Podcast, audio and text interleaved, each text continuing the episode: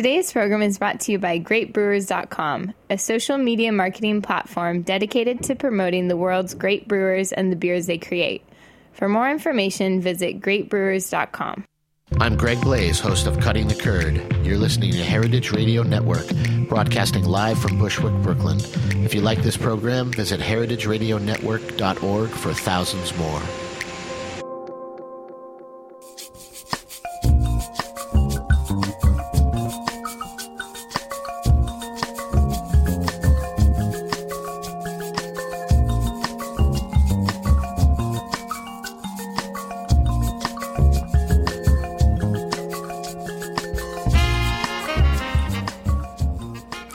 Good evening and welcome to Ferment About It on heritage radio network dot org. I'm Mary Izette. And I'm Chris Kuzmi. And we're your co-hosts through this weekly journey of all things fermented. Archived on Stitcher, iTunes, and right here on heritage radio network dot org. All right. Happy New Year. Welcome to two thousand fifteen. Happy New Year. Indeed. What's happening in two thousand fifteen? Oh, man, there's a lot going on. First of all, I will say that uh, Chris and I went our separate ways for the holidays. Chris has been in Hong Kong for two weeks. It was sad. I was not myself. He's a little jet lagged right now, about thirteen hours. And uh, I, I hit, hit hit Atlanta for five days, which was awesome and exciting. We're going to have to save that for a future show, but I did hit six breweries and brew pubs in Atlanta, and it was super exciting. I had some absolutely delicious beer and good times with my family, and uh, and I, anyway, we'll have some more. We're going to have some Atlanta brewing shows because they're doing some really exciting stuff down there.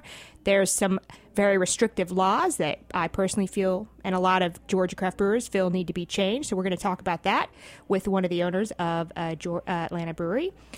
I also did a lot of pub crawling in Hong Kong. And uh, as you know, last year we interviewed Rohit from uh, uh, Happy Young Master Young Ales. Master Ales. I keep wanting to call him Happy Feet because he's the, the yes, his logo, the logo. Is. Anyway, yeah, from Young Master Ales, uh, he's doing really well. The the beers are amazing, um, and the Hong Kong craft brewing scene is really popping off.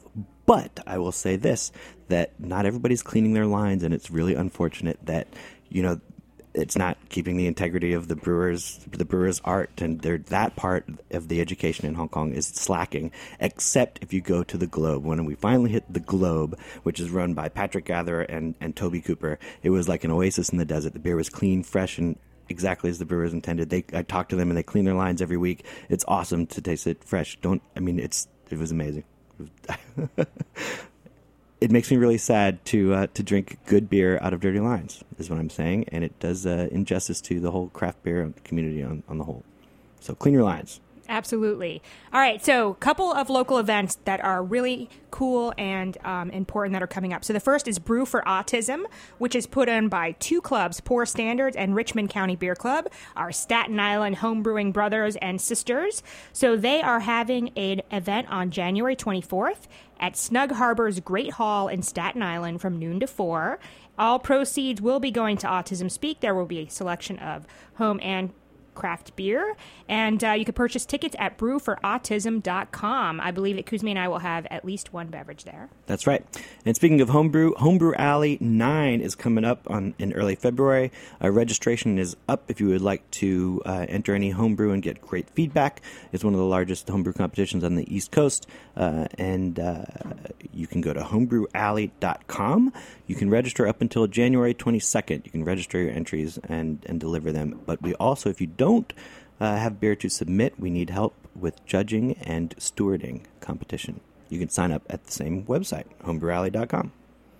And after that, on February twenty-second, we are having Brunity, uh, Brunity event at the Bell House. Brunity is basically kind of like a big collective of the local homebrew clubs and stores and anybody in the New York City region, and we are gathering under one roof to benefit a local charity, in this case, City Harvest. And we'll have a small little uh, uh, showcase of, of the homebrew community from one to five p.m. on February twenty-second. You can go to brunity dot com to find out more information, but I just looked, and actually the link to buy tickets is not up on that. I will fix that tonight, I promise. Or early tomorrow morning. Oh, yeah. It is early tomorrow morning for me. That's true. All right, so back to the regularly scheduled programming. So um, I, we mentioned at the end of last year that that I'm a little bit excited about shrubs. So I made a shrub to go with our Thanksgiving dinner, um, an apple kind of shrub. A shrub is a, a, a drinking vinegar beverage. And then I also made it when I went home to visit my parents over the uh, December holidays. And I'm very excited about Shrubs. So I was super excited to see that last fall, a new book called Shrubs, an old-fashioned drink for modern times, was written by Michael Dietsch, and we are very lucky to have him on the line. Michael, are you there? I'm here. Awesome. Hello, Michael. Welcome to Ferment About It. Well, thank you. Thank you for having me on. So tell us a little bit about yourself. What is your background, and what turned you on to Shrubs? I am a writer and a stay-at-home dad. Uh, I have been a uh, cocktail geek for probably close to ten years now, and uh, I fell into writing about it um, first, you know, in an amateur way on my blog, uh, a dash of bitters dot com, if you don't mind the plug. No, absolutely not. We welcome them. It's a good resource. um, and um, I, uh, I I wrote about it there for a while, uh, gradually started taking on some uh, paid writing work. Uh, that became regular paid writing work, and uh, Uh, almost two years ago now, I got approached to write a book on Shrubs. Um, I, I, I, I met Shrubs as a concept, as a drinking thing, in um, uh, New Orleans at Tales of the Cocktail uh, about five, more than that, seven years ago.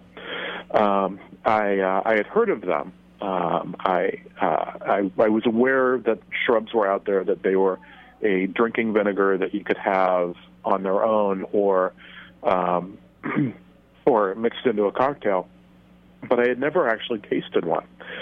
And I was out with some friends uh, walking around the city, uh, and um, it was July in New Orleans, so of course it was very hot and very humid, and um, I was going to a reception at the Uh, hotel uh, that hosted Tales, and um, so I, I left the city streets feeling sticky and gross and, and disgusting, and I didn't quite have enough time to get back to my room to, to freshen up, so I went straight into this reception, and the first thing I was handed was a uh, cocktail made with shrubs.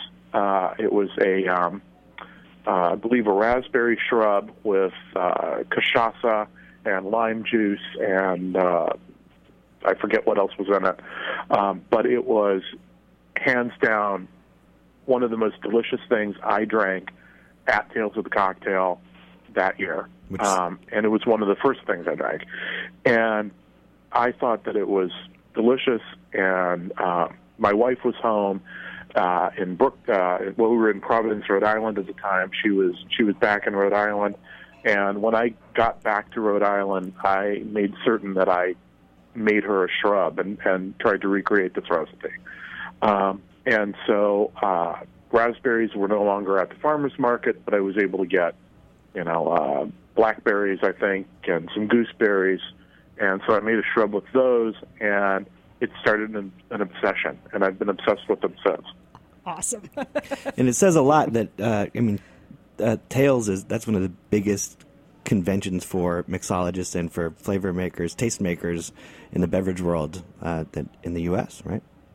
Yeah, yeah. It's a uh, it's a five day uh, event in New Orleans, um, second third week of July, uh, and yeah, it, it attracts uh, bartenders, spirits representatives, distillers, uh, sales reps, P R people, uh, journalists, the general public, uh, and people come in from around the world for it. And if it's, it, it may be the biggest cocktail gathering in the world now, mm-hmm. not just not just in the United States. Uh, it's the place to be if you have a product to sell, if you have a book to promote, if you have a um, uh, a bar that's just opened that you want people to know about, uh, if you're a bartender trying to seek a national reputation, it's the place to be. And uh, for this shrub cocktail to be one of the best things that I tasted during that week was kind of phenomenal to me because I tasted some, I tasted a lot of really good drinks that week. Uh, I drank, I, I, I, I drank a lot that week. No but, doubt. How could you not? but but but but I drank, you know, I, I drank some really good cocktails. Uh, but the shrub one stood out to me so much. It was the only one that I was like just itching to get home and make for my life. Awesome. Um, yeah. So let's backtrack. So I did mention that shrubs are basically drinking vinegars. So let's go through. I'm actually going to reference. You were on uh, the lovely Linda Palaccio's show, A Taste of the Past. Where which can I is, find that? Ah, it was episode one eighty-three, so you can find it on heritage radio network dot org. uh, so I did want to say you did a great job of talking about, I'm going to reference that show for the history and um, of the origin of the shrub. But what basically is a shrub? A shrub is... Uh, it's called an acidulated beverage, which just means that it's a beverage made with uh, an acid mm-hmm. ingredient. Uh, it, and lemonade is an acidulated beverage, the acid being lemon juice. Um, so acidulated beverages are a common concept to us. People think that drinking vinegar is, is unusual or strange, but it's not really. I mean, we've been drinking sour things, bitter things for all of our existence, really. Absolutely. Um, yeah, and so, um, so it's it's a it's a beverage. Today, it's made uh, of vinegar. Uh, historically, it was it was originally made with lemon juice um, or or orange juice. Uh, there are historical reasons why it switched over to being vinegar, some of which I, I talked about on Linda's program. Mm-hmm. Uh, and um, but now they are predominantly made with vinegar. Uh, a fruit or a vegetable of some sort, and sugar. Uh, you can add some spices in there or herbs. Um, I have recipes in the book that call for rosemary, uh, uh, lavender. I've got a blueberry lavender shrub that I, I love making every year when the blueberries are fresh. And the time of the year when you walk to the farmer's market, you walk in, and you can smell the lavender, and you're like, still fifty feet away from the, the farmer's market booth. When I smell that, that's when I know I need to make blueberry lavender shrub. Awesome. Uh, that, and now yeah. I, too, am looking forward to it, making it next spring. uh, and um, so, so yeah, it's it's a it's a beverage that's made from uh, vinegar, fruit, uh, fruit or vegetables, and um, and sugar. Awesome. And I just want to say, for any naysayers out there, I think I first had a shrub me- probably fifteen to twenty years ago. And I can't remember the purveyor. I think it was either at an herb show or a flower show or something like that. Um, and I was a little skeptical. And, and like I said, you know, when introing the show, I'm absolutely obsessed with them. But look at the popularity of sour beers, of um, other beverages. I thought it was very interesting because in your book, you actually talk about kind of why, you know, these drinking these uh, acidic beverages like lemonade or shrubs are so beneficial. Um, not only are they very thirst quenching, but you talk a little bit about how it actually stimulates your saliva. Yeah, what happens is that when you're thirsty and uh, and starting to get dehydrated, uh, obviously your mouth is drying out, and you feel parched and you feel run down and tired. And this was exactly what happened to me in New Orleans. I was outside. I was sweating. I was hot. My mouth was dry. I walked in. I got this cocktail, and the vinegar and the the, the lime juice uh, hit receptors in my mouth that caused you know that caused me to salivate, and um, it it made me feel refreshed because the you know the saliva just. You know, kind of flooded my mouth with, with liquid, and I felt I felt like I was refreshed and no longer dehydrated. Absolutely. So it, and the other the other thing about that is that the flood of saliva in your mouth then triggers your, your stomach to to to uh, expect food, mm-hmm. um, and so it stimulates the appetite. It doesn't just you know it wakes up the palate. Uh, it stimulates your appetite. So drinks that are a little sour are really good to, to drink before a meal because um, it, it it preps your body to expect, hey, something good is going to come my way. You know, so a sour beer before dinner is a good thing. Uh, a cocktail with a bit of acidity to it is a good thing. Mm-hmm. Um, I I tend to I tend to steer away from really sweet drinks before dinner or creamy drinks before dinner because those dull the palate right. and dull the appetite. You know, so uh, so so yeah, th- th- those are the biggest advantages of, of of that. You know, they make you feel refreshed and they stimulate your appetite. Awesome. Well, we're gonna take a break on that note, and we'll be right back with more about making shrubs, using them, and all kinds of associated. Ferment About It.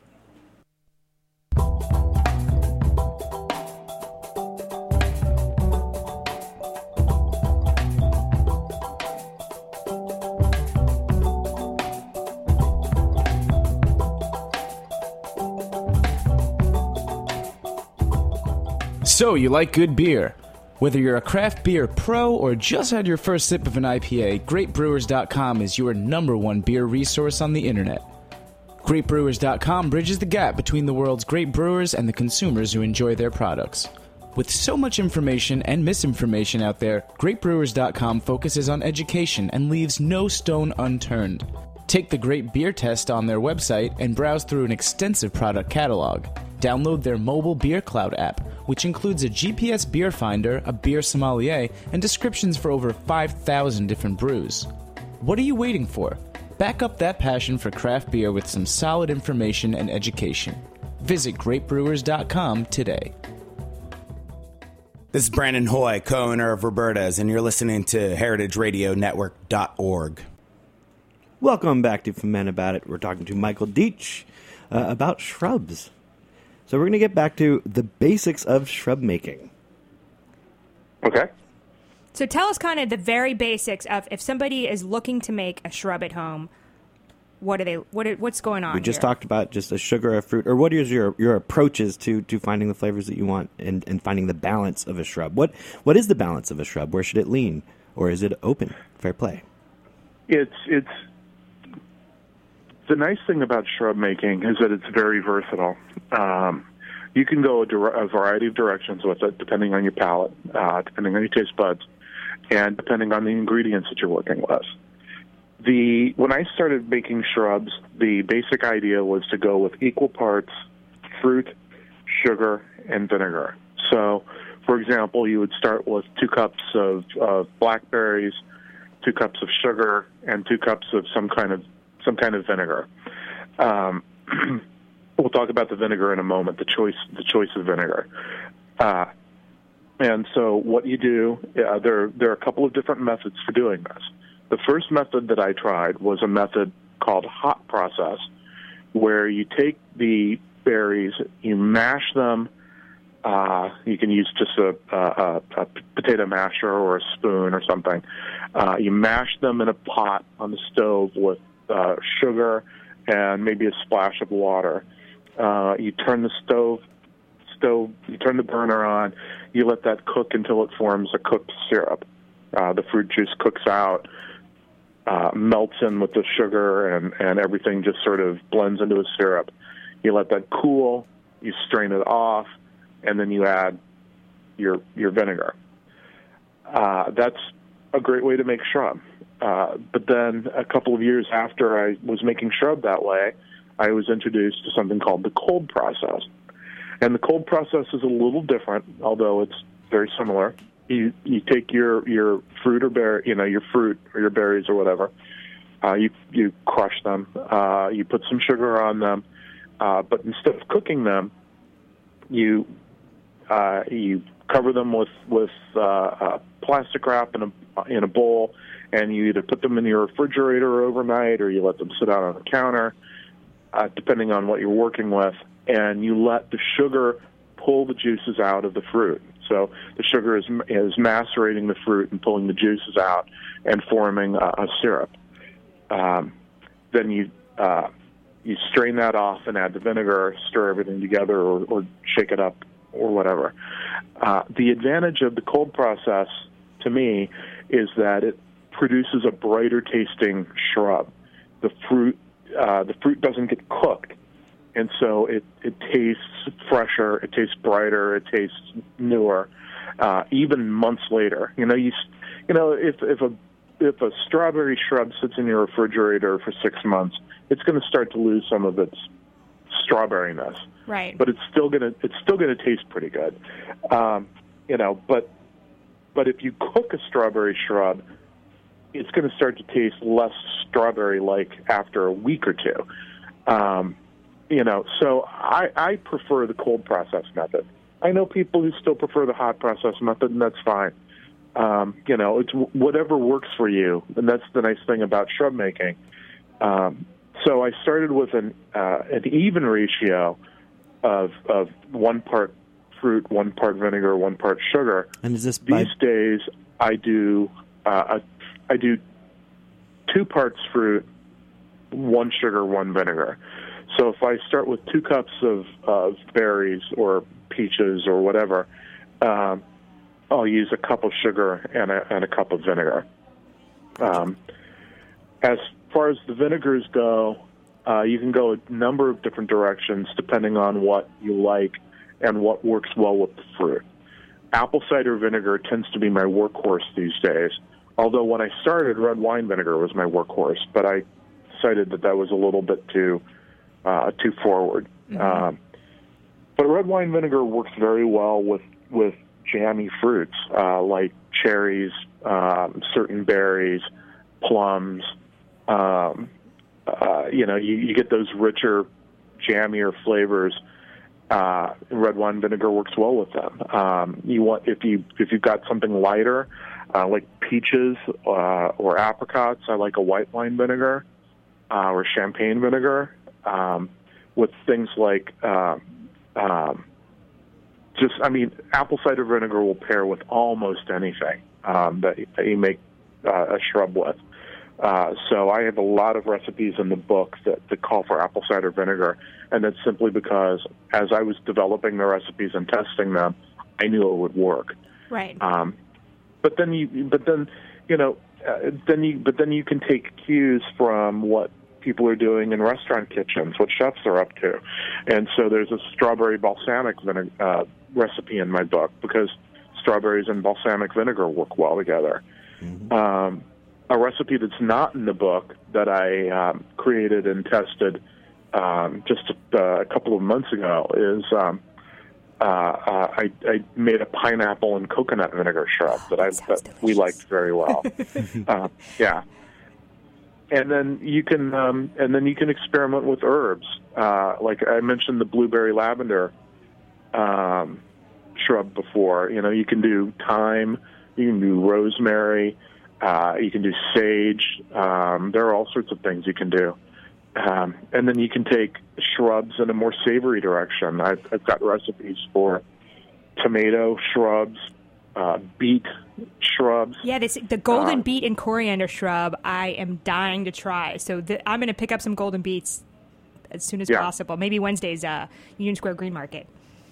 Yeah, that would be great. Yeah, uh, the beet and coriander is, is I was quite I was very pleased with that. I, I came up with that. I, I think my wife and I were talking about it, and she might have suggested it. And I was like, I've got to try that. And and I put it together, and it was very satisfying, very tasty. Um, yeah, I mean, there there are all sorts of combinations that you can try, things that you think will work well together, you know. Um, so it's it's just it's just a matter of experimenting, you know, tasting as you go along, um, and and just having some fun with it. Now let's talk about what to do with shrubs. So I um, when I made the the sh- spiced apple shrub that I made a couple times this winter so far, I've just been enjoying with seltzer. But as yeah. I mentioned in the beginning, you can also make cocktails. You have a great variety of classic cocktails that you make with shrubs, as well as some kind of nouveau cocktails and sodas um, in your book. And I mean, these absolutely sound fantastic. Um, so what, you know, people, you can make wonderful cocktails, but you can also just drink them as a non-alcoholic beverage. So what are some of your favorite kind of combinations or favorite things that you like to do? Uh, there, there are a few things.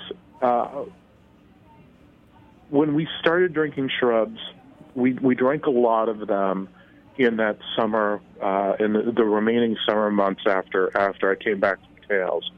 And what we were doing with them then was we, we were mixing them with vermouth and sherry, um, vermouth or sherry, and having these really light sort of aperitif beverages. And those are delicious, just hands down delicious, especially with some of the new, uh, not new, but uh, new to the American market vermouths like uh, Dolin Blanc and, and things like that.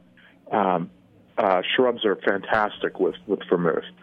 Um, they're great as a non-alcoholic drink. Uh, the second year that I started making, you know, the second year I, I was really into shrubs. Uh, my wife was pregnant, and so she drank a lot of them um, while while she was pregnant uh, with with just seltzer water. Mm-hmm. Um, and then uh, when I was writing the book, she was pregnant with our second child, and uh, so as I was testing, making and testing shrubs, she had something to drink while I was. Uh, trying not to be a jerk by drinking bourbon in front of her. Uh, uh, so, uh, but they uh, shrubs work well with a, a variety of of of, of um, uh, boozes. Uh, I'm sorry, my, my brain went blank there for a second. Well, on the taste, I of... love I, a strawberry shrub with tequila is like one of the most heavenly combinations you can come oh, up man. with. Yeah. It's awesome. um, Tequila and strawberries just have a natural affinity for each other. White tequila. Yeah.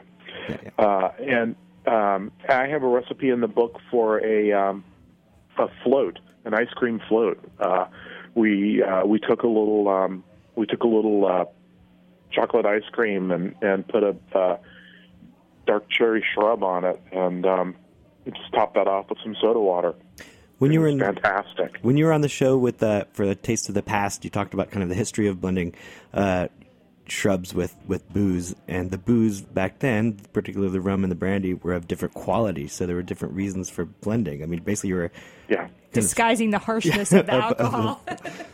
yeah, the the, the the alcohol back then, rum was, what when shrub was introduced to the West, um, rum was just An, an infant, and it was it was from all accounts just horrible. And the only way the only way you could drink it was by masking it with something. Uh, you know, we were all college students once. We know what that's like. Yep. you get you get you get cheap, crappy booze, and you you you, you have to mask it with something. So, um, you know, uh, so yeah, and and today's rums are. Obviously, uh, much higher quality, but they still pair very well with, with shrub. I, I love uh, I love rum paired with like a cherry shrub or a plum, uh, a, a shrub that's already got a fruit that's very rich and hearty and, and, and juicy and and and uh, flavor forward. Um, that pairs really really well with the dark rum. Mm-hmm. Sounds delicious. So I have to say, yeah. as as fermenter, so Chris and I have we we had we have various projects going on. But we had a cider project that we got a little bit lazy about, and we had uh, two and a half gallons of of apple cider turn into apple cider vinegar. Life is what happens mm. when you're busy making other plans. Yes, well, it turns right. out to be delicious apple yeah. cider vinegar. Um, but I think that's a, that's a very easy thing for people that ferment alcohol to do is to make vinegar. And I'm going to say, if you're listening and you're interested in making vinegar, we did talk about it on episode eleven. Uh, Popular Science magazine also has a great article online. I'm going to tweet as soon as we're done with the show um, that will give some guidance to making vinegars. Um, so that's a great, I, I feel like shrubs, not only are they delicious, but they're an, also a great way to use a vinegar that you make at home. There are also some very nice um, vinegars on the market. I know Bragg's is an apple cider vinegar that is unfiltered, un, I believe it's unpasteurized. You can culture a mother yeah. from a from a Bragg's uh, right. apple cider vinegar. And oddly enough, uh, I, so I made this shrub for my dad uh, while I was in Atlanta for the holidays, and um, actually... Um, Hines now has an unfiltered apple cider vinegar with the mother in it, which I was kind of surprised I, about. I, I, I picked that up. Yeah, it's yeah. pretty good. The the Bragg's the Bragg's is what I use uh, almost all the time. Yeah, I'm actually fa- I'm actually fascinated by the idea of making vinegar. It's not something that I I was able to get around to for the book because I just had so much work to do yes. with the book itself that yeah. I. I I couldn't even be, I couldn't even wrap my head around the concept of having some vinegar vinegar's going. Yeah. Um, we did it by accident. How hard yeah. can it be? It isn't. It isn't well, very it hard. Like a happy so yeah. accident. yeah, yeah. I mean, exactly. It's delicious. Exactly. Yep. Well, it's it's interesting. It's, I, I don't want to go too long, but it's, it's interesting that you say that because um, winemakers, as as you as you probably know, as, as I'm sure you know, um, as, as probably most of your listeners know, um, winemakers historically always had to find ways to stop their stuff from turning to vinegar. So, you know, what you're talking about makes perfect sense because it's like, you don't get to it in time, boom, it's vinegar. Yeah. Especially if you let, I mean, even as uh, beer makers, I had a sour beer phase going on for a while. So I had a lot of, of beers aging with different kinds of bacteria. And acetobacter, which is the primary um, acidification mechanism in vinegar, Uh, is very common even in sour beers. I mean, it loves oxygen, it loves cool temperatures, and um, so a lot of times beers will also go towards that acetic side, and you can absolutely make beer into vinegar as well. I don't know, I think, I feel like homemade beer vinegar, uh, I guess it's malt vinegar, would actually work well in beverages as well. I don't necessarily know that the commercial malt vinegar, but I suspect home malt vinegar is a is a different story. I will say I just picked up a book called Sustainable Home Brewing by Amelia um, Slayton Loftus, and she has a really good section in there about making vinegar from your kind of failed batches of beer. So I would just give a plug for that. That's oh. actually uh, on sale. On, you can get a Kindle version for only one dollar and ninety-nine cents right now. So it's called Sustainable Home Brewing. Uh, I haven't made some any malt vinegar, but I would like to do that this, this winter as well.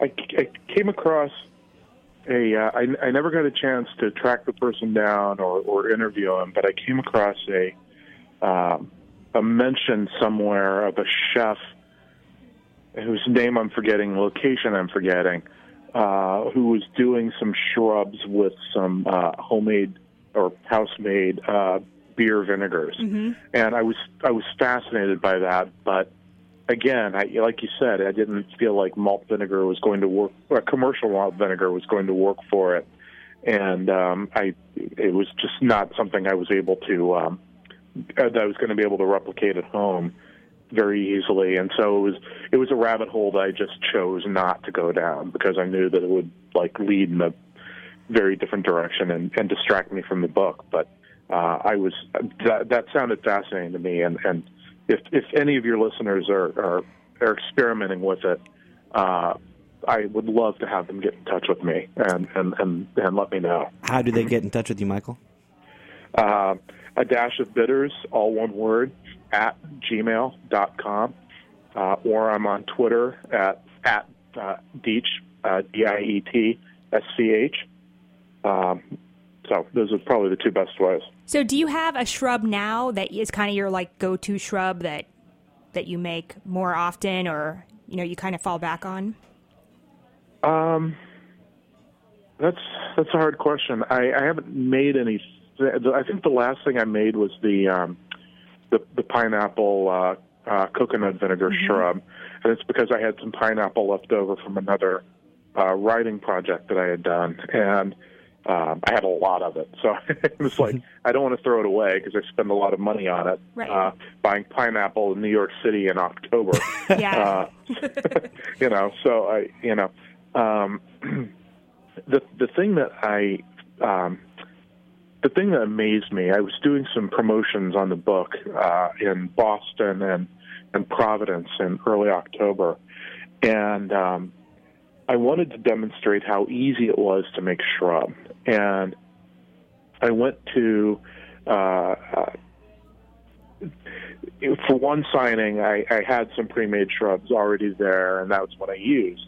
Um, and then I completely spaced on um, getting shrub for the next signing, so I was forced to use shrub that I was making from scratch right in front of people uh, for the for the drinks that we were serving.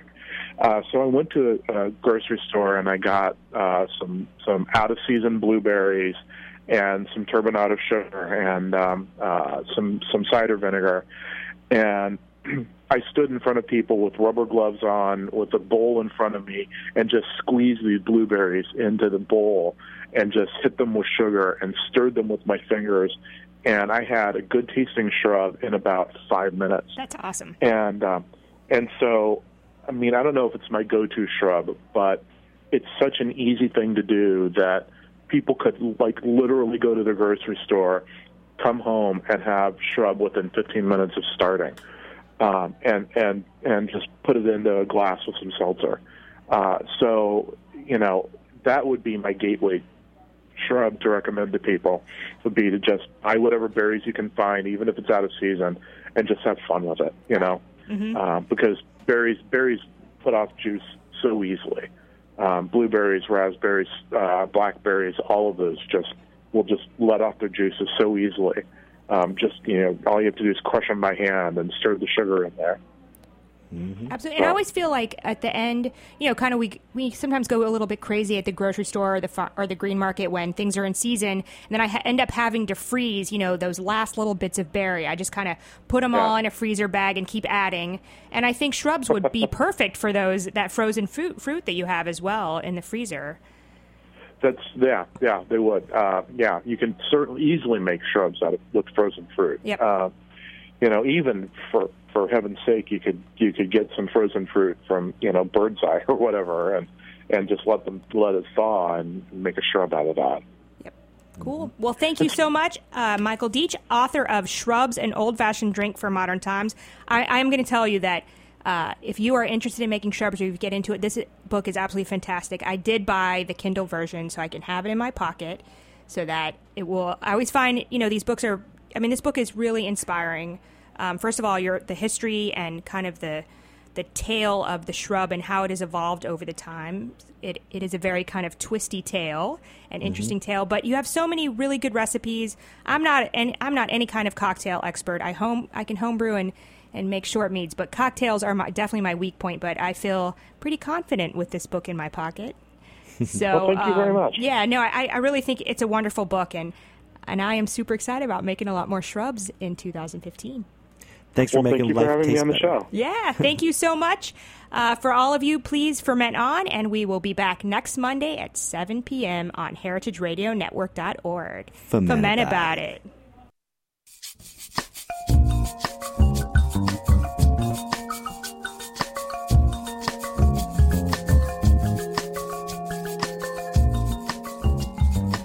The Men About It's theme song has been provided by Chris Kuzme.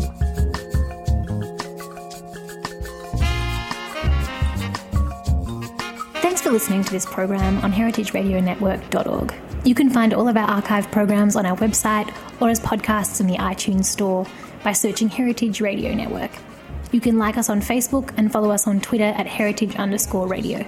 You can email us questions anytime at info at heritage radio network dot org. Heritage Radio Network is a five oh one c three nonprofit. To donate and become a member, visit our website today. Thanks for listening.